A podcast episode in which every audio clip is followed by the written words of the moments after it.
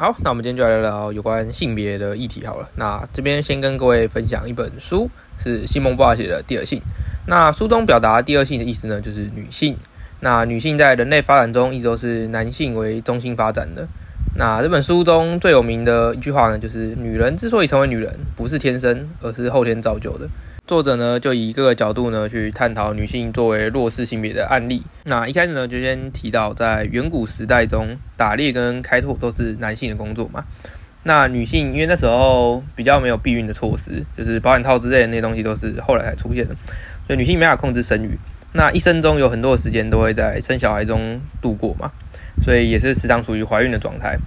导致他们没办法参与打猎跟开拓的活动。所以呢。大部分这种事情都是男生做的话，那男性就会获得比较高的优越感，对于公共事务之类的话语权也会比较多嘛。那到了古希腊时代，女性就已经成为男性的所有物了。然后呢，社会观念呢就会形成一种，就是女性呢工作能力比较差，然后只能做家务事，所以呢，全部公共事务呢都是由男性所领导的。然后这种传统观念一直延续到工业革命的时候，女性开始有参与生产，然后自己的经历也能独立了嘛。然后到了工业革命的时代，就是也有些节育的手段了，所以呢就不用再被生育问题所困惑。然后在这段时间呢，女性呢也开始争取了妇女的权益。然后在近百年间呢，也是有非常多的妇女运动啊，就是妇女去抗议说要争取一些权益之类的。那所以呢，在社会规范中，就是女性的离婚、堕胎、避孕、产假、教育、工作，甚至参政之类呢，都是有在改善的。但即使这些社会规范已经有慢慢在改善，然后女性经济能力呢也可以独立，然后也可以自己决定要不要生育。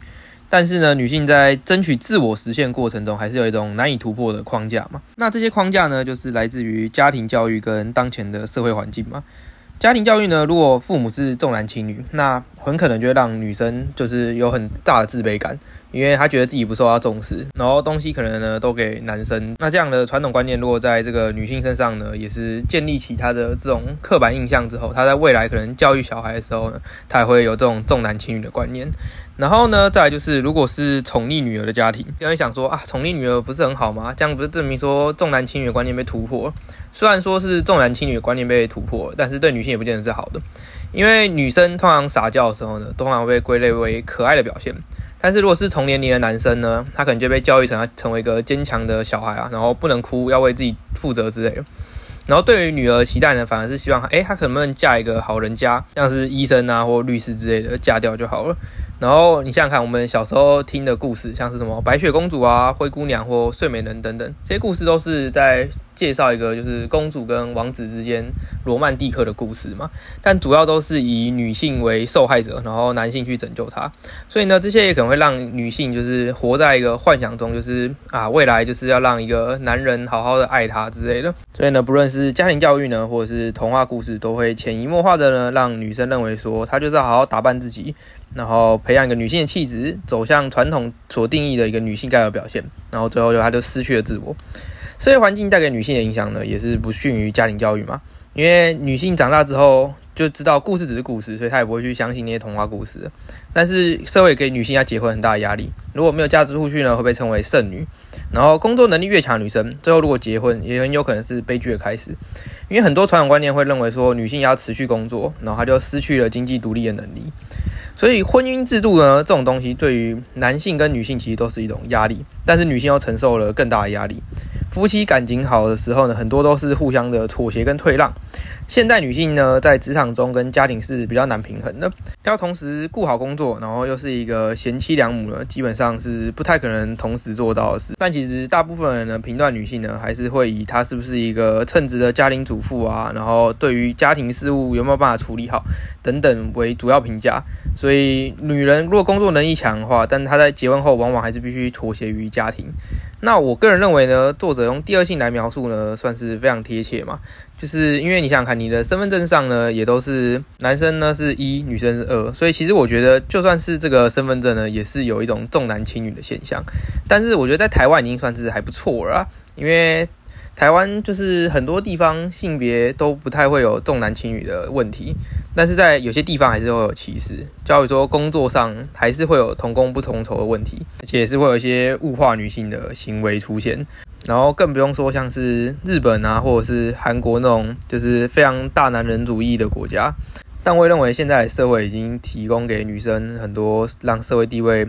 提升的机会啦。就是说，台湾目前双薪家庭是很多的嘛，所以现在比较不会只有是男生工作，然后女生顾家这种男主外女主外的社会传统观念。然后经济依靠也不会只在男生身上，然后通常有经济权的人就是在家里有话语权那一方嘛，毕竟出钱的人大家都说是老大，所以在双薪家庭的状况下就比较不会有以经济理由去打压到女性的部分。但在女性家务分工这方面呢，还是对要求比较多的付出，然后通常都被认为是应该的。男性只是帮忙这种事情，也可能会慢慢的改变呢。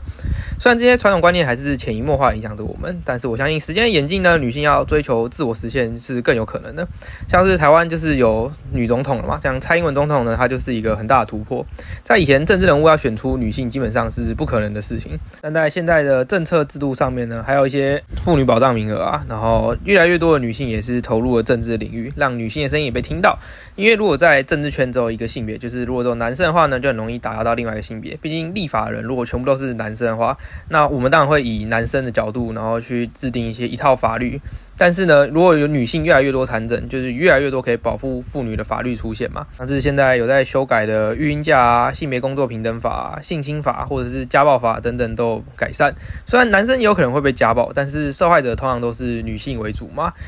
那我相信，在法律的保护上呢，女性有越来越多机会可以展现自我，也会有更多权利平等的机会。在这个时代呢，女性已经不是生小孩的工具了，也不一定要结婚。对于自己的身体与经济有了自主权，不需要活在别人控制之下。那我认为呢，有一天男女一定也能找到一个平衡点，能够让男女呢都在平等的立足点竞争。但是呢，这些事情也不是一两天可以成功的事情。在制度跟观念的慢慢改变之下，女性总有一天可以不受到歧视，没有再分谁是第一性别或第二性别。不知道大家对于性别议题是怎么想的？就是你觉得现在台湾还有一些性别歧视的问题吗？或者是你自己有身为女性或男性，你觉得你有受到性别歧视？像是其实我觉得有些刻板印象还是性别歧视，我是分不太清楚了。好比说男生就是要负责帮忙搬东西。然后女生可能就是要帮忙处理一些文书工作等等。